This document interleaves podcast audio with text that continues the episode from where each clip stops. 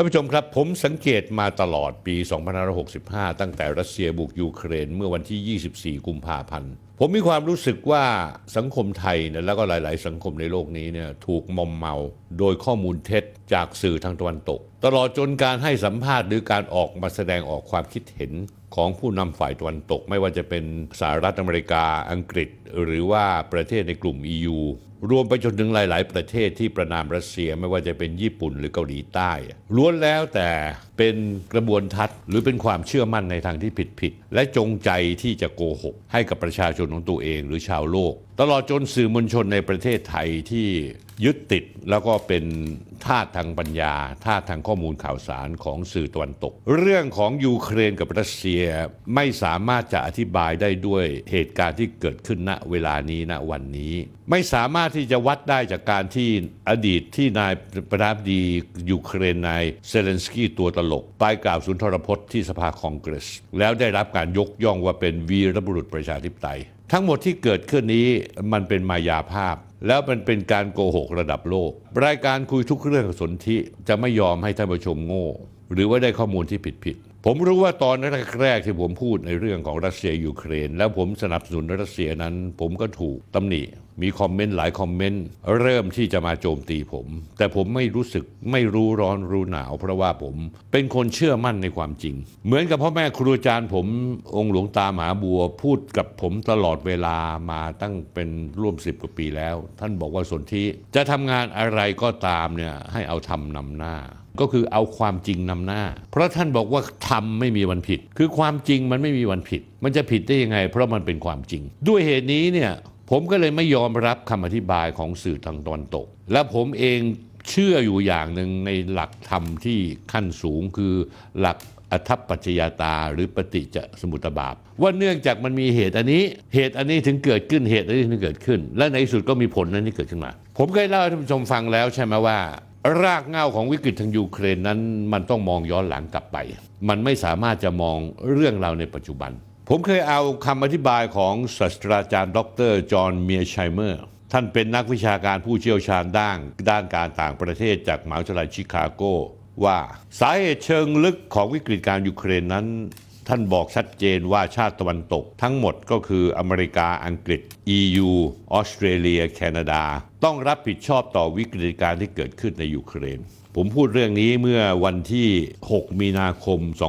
2565 ต้นปีที่ผ่านมาตอนที่ 127 ท่านศาสตราจารย์ท่านพูดว่า ความวุ่นวายที่เกิดขึ้นนี้ผู้ที่ต้องรับผิดชอบหลักเลย คือบรรดาชาติตะวันตก ไม่ใช่รัสเซีย มุมมองนี้ไม่ใช่กระแสหลักในสหรัฐ แต่เป็นที่ยอมรับกันว่าชาติตะวันตก เป็นคนที่ก่อให้เกิดวิกฤตนี้ เพราะอเมริกาและพันธมิตรยุโรปต้องการจะดึงยูเครนให้ออกมาจากวงโคจรกับรัสเซีย และรวมยูเครนเข้าไปในเครือข่ายของชาติตะวันตก ก็คือจุดประสงค์เพื่อใช้ยูเครนเป็นกำแพงกั้น ณชายแดนรัสเซียซึ่งท่านผู้ชมรู้ใช่ไหมว่าคำตอบของรัสเซียนั้นชัดเจนว่าไม่ได้ทำแบบนี้ไม่ได้ เพราะตลอดเวลาหลายปีที่ผ่านมาวลาดิเมียร์ปูตินเขาย้ำพูดย้ำทำให้เห็นว่ารัสเซียจะทำทุกวิถีทาง ที่จะจัดการกับยุทธศาสตร์สกัดกั้นรัสเซียของอเมริกา และพันธมิตรสหรัฐในยุโรป ทั้งนี้ปัจจัยสำคัญในยุทธศาสตร์สกัดกั้นรัสเซียของอเมริกาและชาติพันธมิตร หลังสงครามครั้งที่สองนั้นมีอยู่ 3 ประการท่านผู้ชมครับ ประการแรกชาติตะวันตกจะต้องขยายจำนวนสมาชิกองค์ การสนธิสัญญาแอตแลนติกเหนือหรือที่เรียกว่านาโตในเชิงการทหาร ข้อที่ 2 ขยายจำนวนสมาชิกของสหภาพยุโรป ซึ่งการผนวกยูเครน โปแลนด์ เชโกสโลวาเกีย และเหล่ารัฐบาลบอลติก คือยุโรปตะวันออกเข้าสู่ระบบเศรษฐกิจของตะวันตก ในเชิงเศรษฐกิจและสังคม ข้อแรกในเชิงการทหาร ข้อที่ 2 ในเชิงเศรษฐกิจและสังคม ข้อที่ 3 บ่มเพาะ ปฏิวัติสีส้มในยูเครน ซึ่งเป็นการบ่มเพาะเมล็ดพันธุ์ทางการสร้างความวุ่นวายเอาไว้ ในนามของคำว่าประชาธิปไตย การขยับขยายเพิ่มจำนวนสมาชิกไปประชิดกับรัสเซียมากขึ้นเรื่อยๆ นั้นมีหลายระลอก ตั้งแต่การล่มสลายของสหภาพโซเวียตเป็นต้นมาอย่างไรก็ตามการขยับขยายก่อนหน้านี้ไม่ได้กระทบกระเทือนความมั่นคงของรัสเซียมากนะ จนกระทั่งท่านผู้ชมครับ มีการประชุมสุดยอดของนาโตที่ กรุงบูบูคาเรสต์ประเทศโรเมเนีย ระหว่างวันที่ 2 ถึง 4 เมษายนเมื่อ 15 ปีที่แล้ว 2551 ซึ่งในแถลงการณ์การประชุมกล่าวถึงตอนหนึ่งได้พูดว่านาโต้ยินดีต้อนรับยูเครนและจอร์เจียเข้ามาเป็นส่วนหนึ่งของความทะเยอทะยาน ในการเป็นสมาชิกของนาโต้โดยวันนี้เรายืนยันแล้วว่าประเทศเหล่านี้จะเข้าเป็นสมาชิกนาโต้เรายืนยินดีต้อนรับการปฏิรูปทางประชาธิปไตยในยูเครนและจอร์เจีย ท่านผู้ชมจะเห็นรัสเซียนะครับนี่รัสเซีย ยูเครนอยู่ตรงนี้ครับ อยู่ทางทิศตะวันตกเฉียงใต้ของรัสเซีย แล้วจอร์เจียตรงไหนนี่ฮะเล็กๆ อยู่ตรงนี้ คือหลักๆเนี่ยนาโตใน 15 ปีที่แล้วเนี่ยประกาศเลยว่าจะให้ยูเครนเนี่ยซึ่งอยู่ติดหลังบ้านรัสเซีย และจอร์เจียซึ่งอยู่ติดด้านล่างรัสเซียเนี่ยเข้าไปเป็นส่วนหนึ่งของนาโต้เท่ากับว่าไปตั้งกองทัพของนาโต้ยันหลังบ้านรัสเซีย ซึ่งรัสเซียไม่ยอมท่านผู้ชม เป็นผมผมก็ไม่ยอม จนกระทั่งรัฐมนตรีช่วยว่าการกระทรวงการต่างประเทศรัสเซียพูดอย่างนี้ การดึงจอร์เจียยูเครนเข้าไปเป็นพันธมิตรนาโต เป็นความผิดพลาดทางยุทธศาสตร์ที่ยิ่งใหญ่ ซึ่งจะนำมาสู่ผลกระทบร้ายแรงที่สุดสำหรับความมั่นคงของยุโรปนายกรุชโก พูดเมื่อ 2551 15 ปีให้หลังมันก็เป็นความจริงขึ้นมาละมันเป็นวิกฤตซึ่งมันไม่จบละหมายความว่า ระหว่างรัสเซียต้องล่มสลายไปทั้งหมดด้วยฝีมือนาโต้กับการต่อสู้ของรัสเซียที่รวมนาโต้ทั้งหมดตรงเนี้ยใครจะอยู่รอด ปูตินพูดชัดเจนว่าไม่มีทางที่จะลบรัสเซียออกไปจากแผนที่โลกได้ แต่ปูตินสิ่งที่ปูตินทำอยู่คือ ปูตินกำลังลาก EU และนาโต้ทั้งหมดเนี่ยลากเข้ามาในสงคราม ให้จมปลักสงคราม เพื่อให้พังทลายไปเลยให้ทำเศรษฐกิจทั้งหมดเนี่ยถดถอย ไม่เจริญเติบโต ซึ่งวันนี้เป็นจริงแล้วทุกอย่าง ข้าวของแพง เงินเฟอ้อสูง พลังงานแพง ประชาชนในกลุ่มของพวกนี้เดินขบวน ขับไล่รัฐบาลของตัวเอง ไม่เว้นแต่ละวันเลยท่านผู้ชมครับ 19 กรกฎาคม 2561 4 ปีที่แล้วท่านผู้ชม ปูตินบอกว่าการที่จอร์เจียครับท่านผู้ชมนี่ครับนี่ครับ ผมวงให้ดู และยูเครนกลายเป็นส่วนหนึ่งของนาโต้นี่ครับท่านผู้ชม เป็นภัยคุกคามโดยตรงต่อรัสเซีย คือนะปูตินเตือนแล้ว ถ้าพูดภาษานักเลงเฮ้ยอย่านะอย่านะ มึงเข้ามาอีกก้าวหนึ่งนะมีเรื่องกับกูแน่นอน แต่นาโต้ไม่ฟัง และทำไมละการขขยายชาติสมาชิกของนาโต้ตั้งแต่จอร์เจียจนมาถึงยูเครน จึงเป็นภัยคุกคามโดยตรงต่อรัสเซียล่ะท่านผู้ชมตามผมมารัสเซียนั้นเนี่ยก่อตั้งปี 2465 คศ 1922 สหภาพโซเวียต ล่มสลายเมื่อปี 2534 1991 อายุเพียง 69 ปี ท่านผู้ชมครับ รัสเซียสหภาพโซเวียตแต่ก่อนเป็นอย่างนี้ท่านผู้ชม ผมจะวากดูนะฮะ รัสเซีย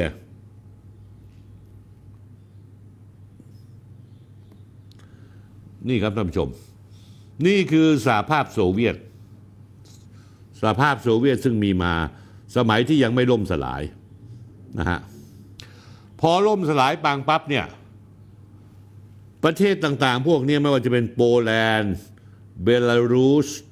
นะฮะบัลแกเรีย โรเมเนียนะฮะอีกหลายๆ ประเทศที่อยู่แถวๆเนี้ยเต็มไปหมดนะฮะประเทศเล็กประเทศน้อยที่เขาเรียกว่าประเทศทางกลุ่มทะเลบอลข่านตะวันออก ก็เริ่มแตกตัวออกมาและก็อยากจะใฝ่ฝันที่จะเข้าร่วมกับ EU พอกำแพงเบอร์ลินล่มสลาย ผู้นำสหรัฐตอนนั้นก็คือนายจอร์จ W. บุชจอร์จบุชผู้พ่อ ก็ส่งรัฐมนตรีว่าการกระทรวงการต่างประเทศนายเจมส์เบเกอร์ส่งไปเลย ไปตกลงกับประธานาธิบดี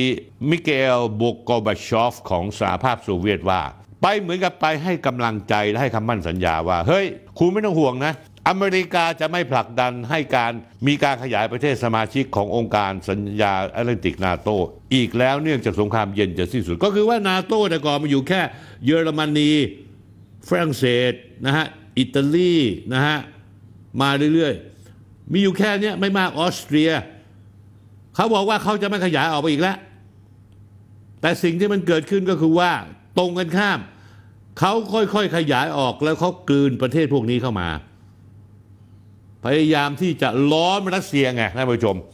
ข้อมูลอันนี้ไม่ใช่ผมพูดขึ้นมาเอง เป็นข้อมูลความลับในห้องสมุดของอเมริกาที่เพิ่งถูกเปิดเผยออกมา เพราะที่อเมริกานั้นมันมีชั้นความลับ ความลับบางอย่างจะเปิดเผยไม่ได้ ต้องทอดทิ้งเอาไว้สัก 10 ปีหรือ 15 ปี ความลับตรงนี้เปิดเผยได้ เพราะฉะนั้นความลับตรงนี้ที่ว่าจอร์จบุชส่งเจมส์เบเกอร์รัฐมนตรีต่างประเทศ ไปให้คำมั่นสัญญากับมิเกลโกบาชอปประธานาธิบดีรัสเซียว่า เฮ้ยคุณไม่ต้องกังวล นาโต้ไม่ขยายไปแล้วอยู่แค่นี้เอง แต่หลังจากนั้นเป็นต้นมานาโต้กลับ สยายปีก เพิ่มจำนวนสมาชิกมากขึ้นเรื่อยๆทำให้ประธานาธิบดีคนต่อมาหลังจากรัสเซียล่มสลายคนแรกก็คือบอริสเยลซินไม่พอใจมาก 33 ปีที่ผ่านมานาโต้ขยายสมาชิกขนาดไหน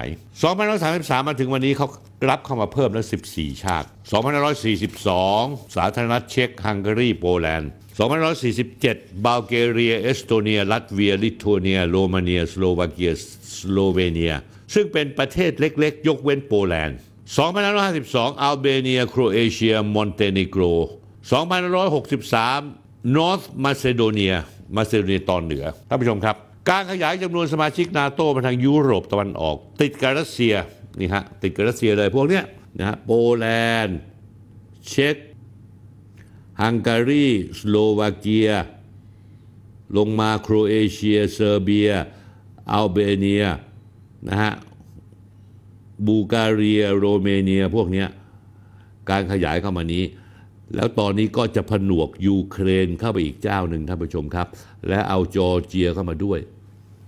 ท่านผู้ชมเห็นตัวเลขหรือยังท่านผู้ชมเป็นเวลาเมียปูตินท่านมีความสุขไหมไม่มีความสุข เพราะว่านี่คือยุทธวิธีการรุก เพื่อปิดกั้นรัสเซียรัสเซียก็ถามบอกกูทำอะไรผิดวะมึงต้องมาปิดกั้นกู เพราะอเมริกาเห็นว่ารัสเซียเนี่ย เป็นกระดูกชิ้นใหญ่ที่ขวางอเมริกาไว้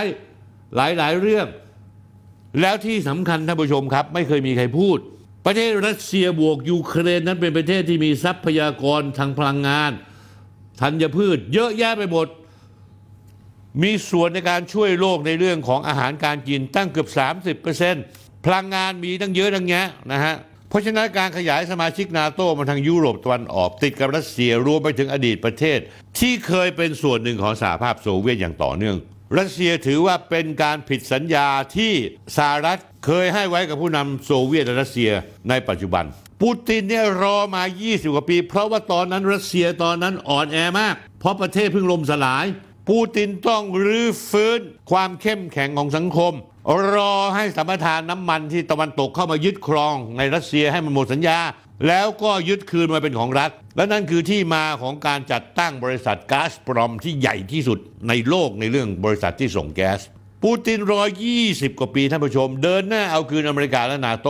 เพราะว่าอเมริกาและนาโตอเมริกานี้ใช้นาโตคือยุโรป เป็นหัวหอกในการเข้าไปรุกรัสเซีย นั่นคือเหตุผลว่าทำไมปูตินถึงพูดว่า ยุโรปแท้ที่จริงแล้วคือพรมเช็ดเท้าท่านผู้ชมเข้าใจไหมเป็นพรมเช็ดเท้าอเมริกา คือยุโรปคือพรม อเมริกาเอาส้นตีนเนี่ยถูพรมล้างเท้าตัวเองในทำนองว่ากูสั่งมึงทำอะไรมึงก็ต้องทำตามทุกอย่าง มันมีเหตุการณ์หนึ่งซึ่งเป็นตัวเร่งปฏิกิริยาเข้าสู่วิกฤต มันมีคำพูดคำหนึ่งที่เรียกว่ายูโรไมดาน เป็นการเดินขบวนของชาวยูเครนจำนวนที่เริ่มตั้งแต่คืนวันที่ 21 พฤศจิกายน ถึง 22 กุมภาพันธ์สองเดือนกว่า ในปี 2557 เรียกร้องให้มีการบูรณาการยูเครนเนี่ยให้พึ่งพิงอิงแอบกับยุโรปมากขึ้น มีผู้นำที่ยูเครนซึ่งเป็นผู้นำโปรรัสเซีย ชื่อวิกเตอร์ยากุโนวิชผมเอารูปขึ้นให้ดูนะฮะ เข้ามาเป็นประธานาธิบดียูเครนตัดสินใจยกเลิก การที่จะเข้าไปสมัครเป็นสมาชิกนาโตยินดีที่อยู่กับรัสเซียอยู่ต่อไปสำหรับสาเหตุที่ชาวยูเครนมาขับไล่นายยาคุโนวิช ที่ยกเลิกข้อเสนอ EU ไม่เข้าร่วมเป็นสมาชิก เหตุผลที่ขับขับไล่ก็เพราะว่า CIA และชาติตะวันตกอเมริกา ตลอดจน EU อยู่เบื้องหลังของการปลุกปั่นทำให้ชาวยูเครนเชื่อว่าหนึ่งการเข้าร่วมเป็นสมาชิก EU จะทำให้เศรษฐกิจการเมืองและยูเครนรุ่งเรืองและมั่นคงขึ้น วันนี้ประเทศต่างๆ ที่ร่วมกับ EU ไม่ว่าจะเป็นบูเกเรียโปแลนด์หลายประเทศ เศรษฐกิจรุ่งเรืองหรือเปล่า มั่นคงหรือเปล่าไม่ท่านผู้ชมชิบหายกันหมดเลยทุกเจ้า พลังงานที่แพงเพราะรัสเซียก็บอกว่าถ้าคุณจะไปร่วมกันมาต่อต้านผมทำไมผมต้องขายพลังงานราคาถูกให้คุณผมไม่ขาย ยากจนกันเป็นแถว แม้กระทั่งประเทศที่อยู่อีกด้านหนึ่งห่างไปคืออังกฤษก็แทบจะไม่มีกินทุกวันนี้ ข้อที่สองเขาต้องการให้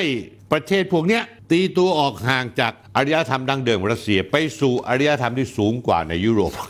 ท่านผู้ชม มันจะบ้ากันไปแล้วท่านผู้ชมอารยธรรมรัสเซียคือชาวสลาฟเนี่ยมีเป็นหลายร้อยเป็นพันปีเช่นกัน และอารยธรรมยุโรปมันคืออะไรล่ะ ไปทางสแกนดิเนเวียก็คือเป็นอารยธรรมของไวกิ้งคนเถื่อนในอดีต อาจจะมีแค่ฝรั่งเศสมั้งประเด็นอยู่ที่นั้นท่านผู้ชม การที่ชาติตะวันตกปลุกปั่นประชาชนยาวชาวยูเครน ตลอดจนออกมาทำการปฏิวัติที่เขาเรียกว่ายูโรไมดาน เพื่อตีตัวห่างจากรัสเซีย แล้วหาเหตุไปซบอกสหภาพยุโรปและสหรัฐ ลืมสิ้นไปเลย ลืมไปเลยว่ายูเครนนั้นเคยเป็นส่วนหนึ่งของรัสเซีย นี่ฮะท่านเป็นส่วนหนึ่งของรัสเซีย มีพรมแดนติดรัสเซีย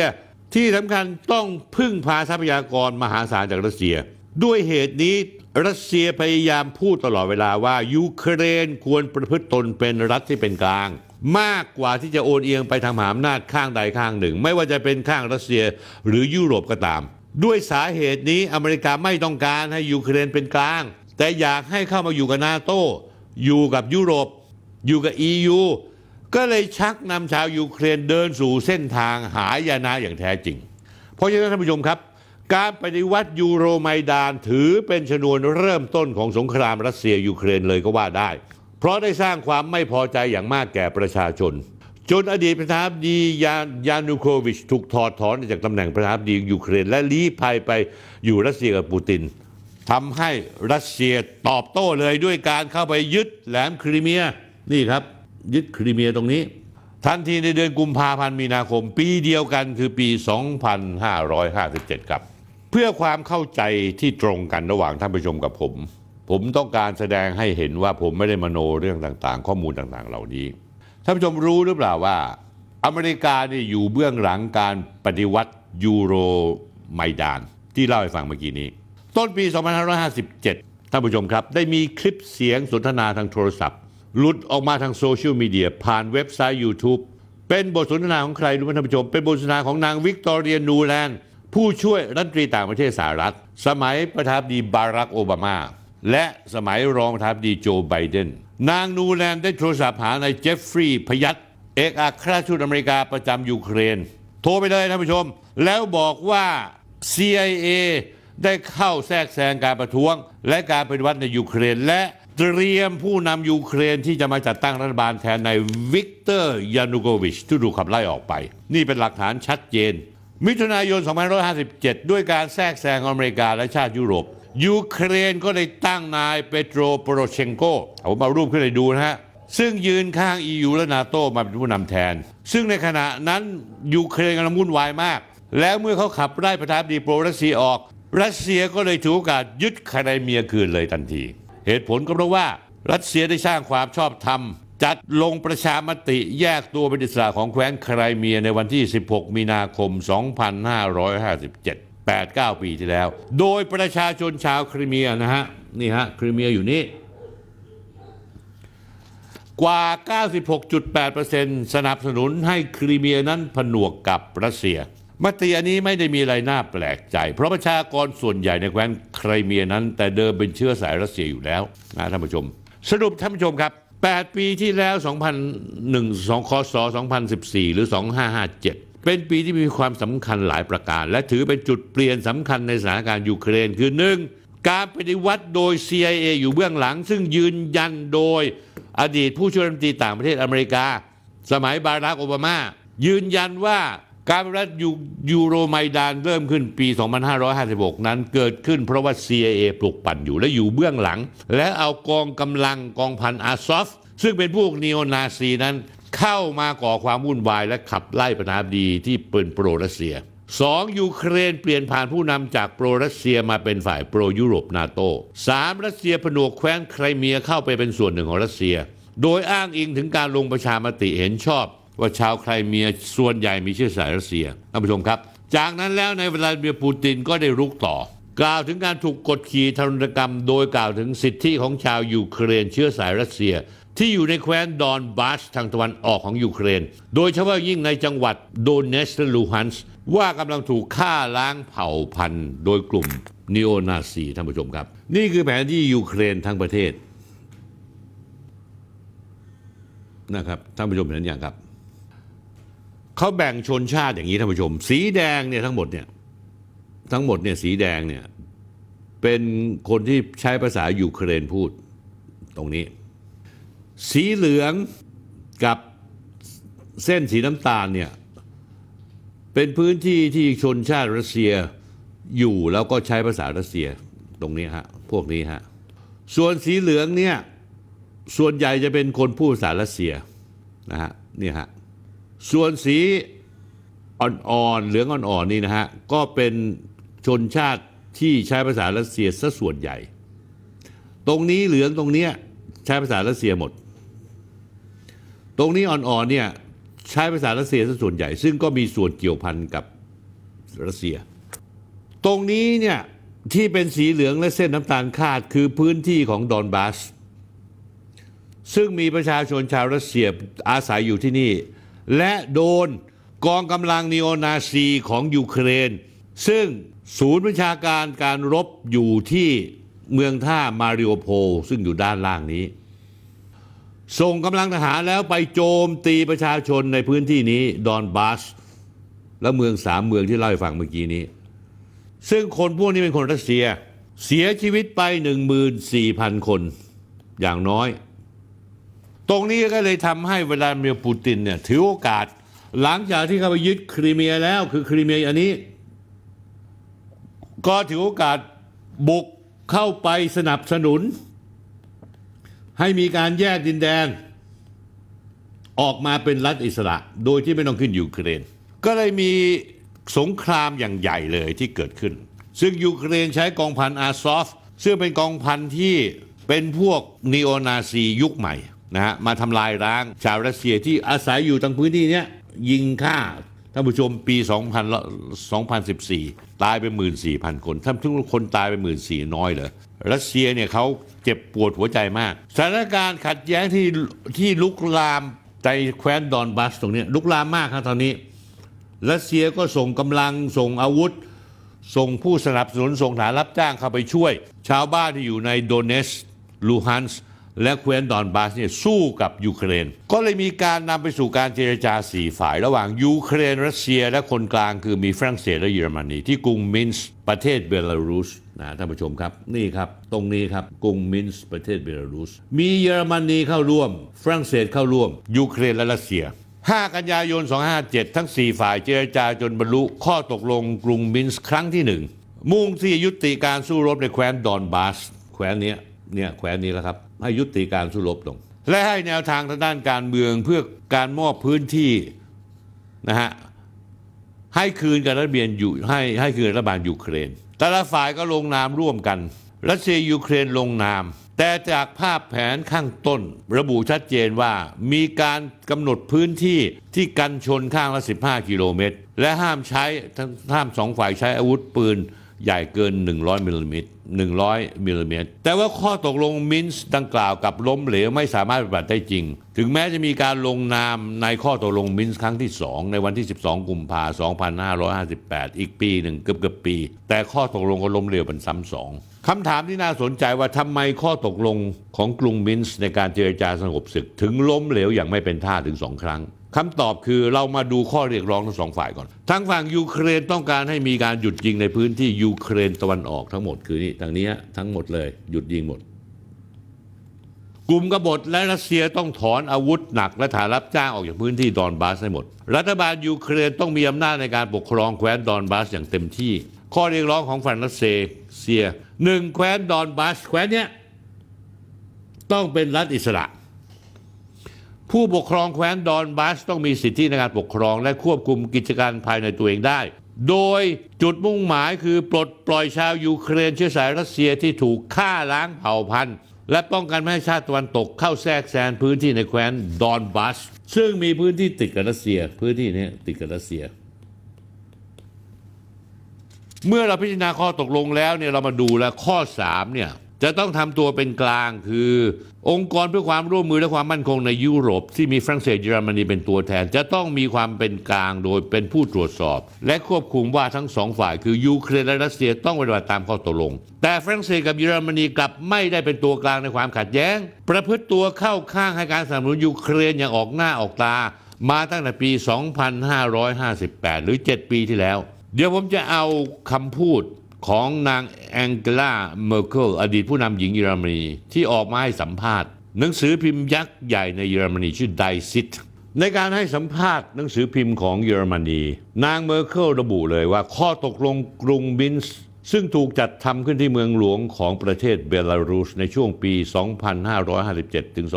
2558เป็นเพียงการซื้อเวลาของอเมริกาและชาติยุโรปในนาโต เพื่อให้ยูเครนแข็งแกร่งขึ้น เพื่อให้ยูเครนพร้อมทำสงครามกับรัสเซีย และเรากำลังเห็นผลของมันในตอนนี้นางเมอร์เคิลพูดต่อ นั่นหมายความว่าสงครามยูเครนที่เราเห็นกันณวันนี้ นี่คำพูดของนางแองเจลาเมอร์เคิล สงครามยูเครนที่เราเห็นวันนี้เป็นการตระเตรียมของอเมริกาและนาโตที่เตรียมมาไว้หลายปีแล้วท่านผู้ชมครับ ท่านผู้ชมที่ไม่ชอบรัสเซียฟังข้อมูลตรงนี้หน่อย ประเทศไทยหรือประเทศทางตะวันตกแม่งไม่เคยเอาเรื่องพวกนี้มาพูดให้ฟัง และนางเมอร์เคิลซึ่งเป็นผู้นำเยอรมนีและเข้าไปเป็นตัวแทนในงานเจรจาครั้งนั้น พร้อมกับฝรั่งเศสผู้นำฝรั่งเศสออกมายืนยันหลังจากที่ผ่านมาแล้วหลายปีว่าเฮ้ย สรุปแล้วข้อตกลงมินส์ก็คือว่าการเปิดโอกาสให้เยอรมัน ให้ให้ให้อเมริกาและนาโตเตรียมตัวสนับสนุนยูเครน ให้เตรียมพร้อมที่จะรบกับรัสเซียการจะกล่าวถึงข้อตกลงกรุงมินส์ซึ่งเป็นชื่อเมืองหลวงประเทศเบลารุส เพื่อนบ้านของรัสเซียและยูเครน ปัจจุบันเบลารุสกลายเป็นพันธมิตรที่ใกล้ชิดรัสเซียนั้น เราต้องมอง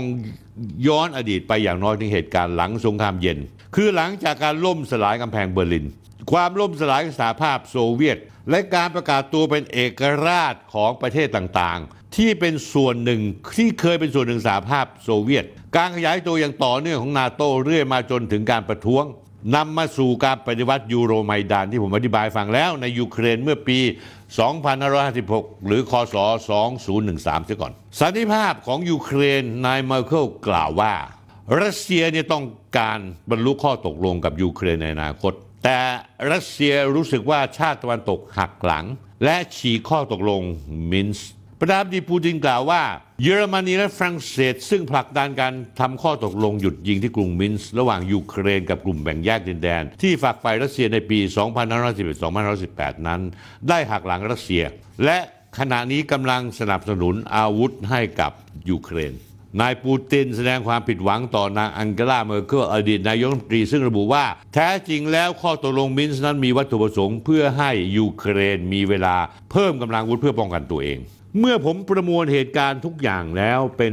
เรื่องเรื่องเป็นตอนตอนให้ท่านผู้ชมเห็นท่านผู้ชมเห็นได้ชัดว่า การที่นางแองเกลาเมอร์เคิลอดีตนายกรัฐมนตรีเยอรมนีบอกว่าสงครามเย็นนั้นแท้จริงไม่เคยสิ้นสุดเลย เป็นความจริงอย่างแน่นอนที่สุด นอกจากนี้สิ่งที่สำคัญกว่านั้นคือสงครามยูเครน อันเป็นผมไม่ใช่สงครามเย็นที่ไม่เคยสิ้นสุดลงอย่างแท้จริงนั้น สุดท้ายแล้วจะพาโลกใบนี้ไปสู่ที่ใด หรือที่น่ากลัวไปยิ่งกว่านั้น คือลุกลามกลายเป็นชนวนนำไปสู่สงครามโลกครั้งที่สาม หากอเมริกาและนาโตยังยืนกรานที่จะยุแย่ และให้การสนับสนุนรัฐบาลหุ่นเชิดตะวันตกของนายเซเลนสกี้ผู้นำยูเครน ให้ทั้งอาวุธ ยุทโธปกรณ์ การฝึกกำลังทหาร การสนับสนุนทางการเงินต่อไปเรื่อยๆ จนในที่สุดนำพาสถานการณ์ไปสู่จุดที่บีบให้มีการก่อสงครามนิวเคลียร์ที่จะทำลายโลกทั้งโลกทั้งใบท่านผู้ชมครับ นี่คือที่มา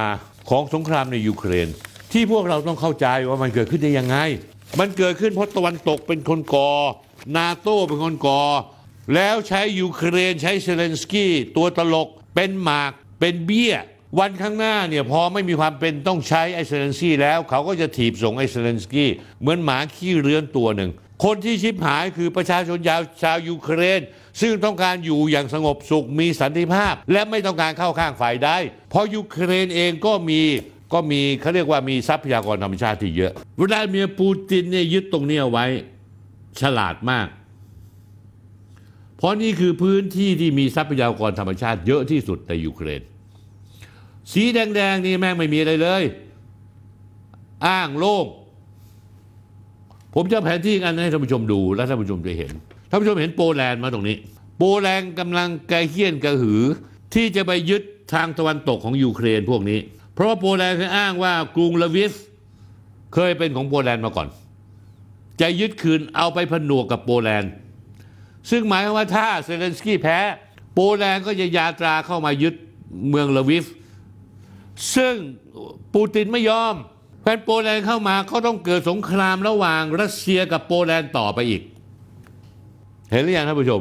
เบลารุสตอนนี้เนี่ยนี่ผมกำลังเล่าเหตุการณ์ปัจจุบันนะ เบลารุสตอนนี้เนี่ย เมื่ออาทิตย์สองอาทิตย์ที่แล้วเนี่ยวลาดิเมียร์ปูตินแล้วรัฐมนตรีกลาโหมได้ไปเยือน แล้วส่งอาวุธขีปนาวุธ ติดนิวเคลียร์จรวดความเร็วสูงไฮเปอร์โซนิกเร็วกว่าเสียง 25 เท่า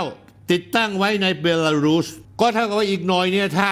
ตอนนี้รัสเซียประกาศมาชัดเจนละว่าจะมาบนโต๊ะเจรจาสันติภาพไหม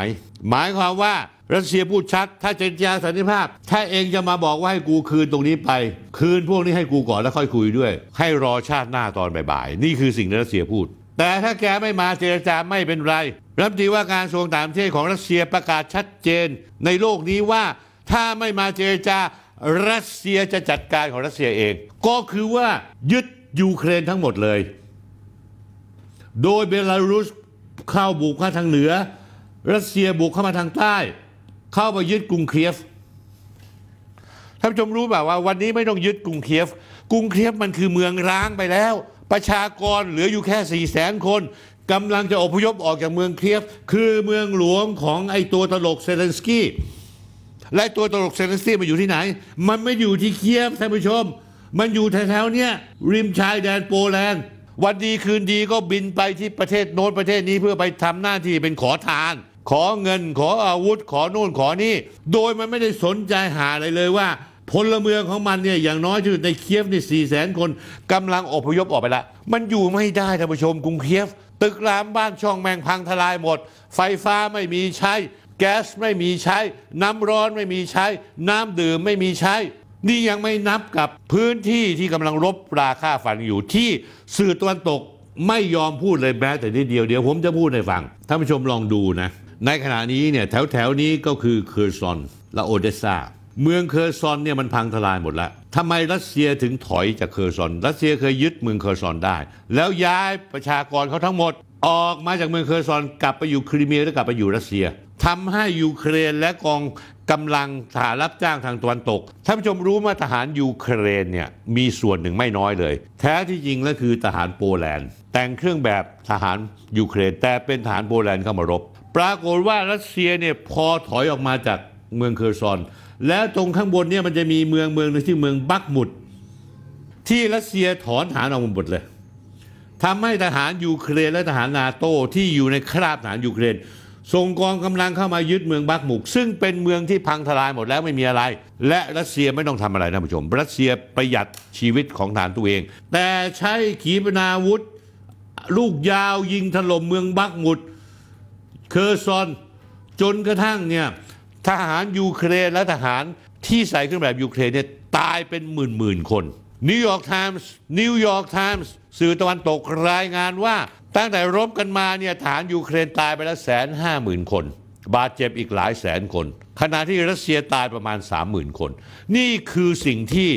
สื่อมวลชน เช่นนิวยอร์กไทมส์รายงาน ผมฟันธงลงไปว่ารัสเซียถือไพ่เหนือกว่า ตะวันตกและนาโตและอเมริกา เพราะวันนี้เศรษฐกิจท่านผู้ชมครับ เยอรมนี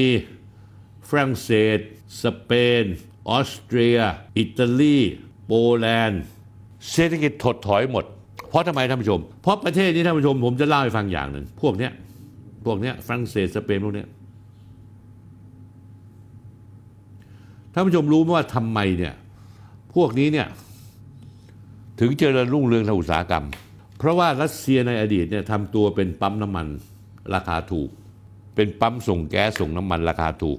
ให้กับไอ้พวกเนี้ยไอ้โปแลนด์เยอรมนีเช็กออสเตรีย สวิตเซอร์แลนด์ อิตาลี สเปน ฝรั่งเศส เนเธอร์แลนด์ สวีเดน นอร์เวย์ ฟินแลนด์ เมื่อได้รับพลังงานราคาถูก ต้นทุนอุตสาหกรรมที่เกิดขึ้นในประเทศต่างๆ ฝรั่งเศส เยอรมนี มันก็เป็นต้นทุนที่ต่ำ อุตสาหกรรมมันถึงเจริญเติบโตไงท่านผู้ชมลองย้อนกลับไปดูเยอรมนีนะ วันนี้เวลานี้ real-time โรงงานอุตสาหกรรมเยอรมนีปิดกันเป็นแถว ทอดทิ้งไปปี 2566 วันปีหน้านี้ที่จะมาถึงเนี่ยเชื่อผมเลยท่านผู้ชม รัสเซียจะไม่ทิ้งพวกเนี้ยรัสเซียจะถล่มยูเครน ไม่หยุดเลย แล้วรัสเซียจะไม่ส่งพลังงาน ใครก็ตามบริษัทก็ตามที่เป็นบริษัทกลางซื้อแล้วไปส่งให้กับพวกยุโรปตะวันออกยุโรปตะวันตกนี่รัสเซียประกาศหมดแล้วว่าจะไม่ส่งให้ละ สมัยก่อนยังใจดี ใช้บริษัทกลางใช้อินเดียซื้อใช้โน่นใช้นี่ซื้อแล้วส่งให้กับประเทศในยุโรปตะวันออกตะวันตกโดยบวกราคาเข้าไป แต่พอตอนหลังมาหัวใสมาคุยกับอเมริกาและอังกฤษตัวดีเลย บอกว่าตอนนี้ต้องกำหนดราคาขายของน้ำมันรัสเซียไม่ให้เกิน 60 เหรียญต่อหนึ่งบาร์เรล รัสเซียบอกเฮ้ยถ้ามึงมากำหนดราคาขายกูมึงไม่ต้องซื้อเลย รัสเซียสิ่งแรกรัสเซียทำรัสเซียลดกำลังผลิตลงไป 7%ราคาน้ำมันแม่งขึ้นในโลกนี้ทันทีเลย 2. นอกจากลดกำลังผลิตแล้วรัสเซียจะไม่ส่ง สมมุติว่าเคยส่งประมาณล้านบาร์เรลสมมติ เพื่อให้บริษัทคนกลางซื้อแล้วไปขายต่อกับพวกฝรั่งเศสเยอรมนีเนเธอร์แลนด์ออสเตรียโปแลนด์พวกนี้ ตอนนี้ไม่ขายละเมื่อไม่ขายน้ำมันมันหายไปอะ ไอ้พวกนี้เราไปซื้อดิมันซื้อจากใครล่ะ มันต้องไปซื้อจากอเมริกา อเมริกาเห็นไอ้พวกนี้เป็นพรมเช็ดเท้าก็เอาตีนขยี้หัวของพวกยุโรปตะวันออกเออยุโรปตะวันตก พวกนาโต พวก EU บวกราคาเข้าไปจนแพงแพงเหลือเกิน แพงจริง ๆ ขนาดอังกฤษนี่นะยังมีน้ำมันตัวเองสูงก็ยังขับซื้อน้ำมันแพง ทุกคนแพงหมด เยอรมนีแทบตายอยู่แล้วตอนนี้ประชาประชาชนในปารีสในในเยอรมนีประท้วงไม่เว้นแต่ละวันไม่เว้นแต่ละวัน เศรษฐกิจในยุโรปตะวันตก EU ถดถอยมาก ตกต่ำมาก ทอดระยะเวลาไปปี 2023-2566 อีกหนึ่งปี รัสเซียก็ยังคงอยู่เหมือนเดิม ไม่ล่มสลายหรอกท่านผู้ชมเชื่อผมที่ไม่ล่มสลายหรอกเพราะเขาเป็นเจ้าของพลังงาน อาหารการกินเขามีเขาเลี้ยงประเทศเขาได้ทั้งประเทศ แต่ไอ้พวกเนี้ยขอทานเต็มบ้าน คนไร้บ้านเต็มบ้าน นี่คือสิ่งที่กำลังเกิดขึ้นในปีปีหน้าที่จะเห็นมา และปีหน้าเหตุการณ์ในยูเครนจะรุนแรงมากกว่าปีนี้อีกเยอะเลย เพราะว่าตอนนี้รัสเซียอาวุธไม่เคยหมด รัสเซียเริ่ม เอาขีปนาวุธไฮเปอร์โซนิกซึ่งเร็วกว่าเสียง 20 เท่า 25 เท่า เริ่มเอามาติดตั้งประจำการในที่ไหนละในเบลารุสละ นี่ไงเบลารุสเนี่ยติดตั้งละ แล้วตามพรมแดนต่างๆของรัสเซีย อาวุธต่อต้านขีปนาวุธเพเทรอตที่อเมริกาจะจัดส่งให้ เชื่อผมสิ ไปถึงยังไม่ทันไรเลยรัสเซียทำลายจนหมดเลย ไม่มีเหลือเลยยูเครนกำลังจะหมดสิ้นความเป็นประเทศ ประเทศยูเครนกำลังจะไม่มีเหลืออีกต่อไปแล้วในปีหน้า แล้วยุโรปก็ไม่มีน้ำยาที่จะทำอะไรรัสเซียได้เช่นกัน ก็ฝากเป็นข้อคิดข้อมูลเพื่อให้ท่านผู้ชมจะได้ปัญญาและที่สำคัญอยากให้บรรดาสื่อมวลชนในประเทศไทย ให้รู้สถานการณ์ที่แท้จริงของยูเครนและรัสเซีย อย่าไปลุ่มหลงหลงไหลกับข้อมูลทางตะวันตกนะครับ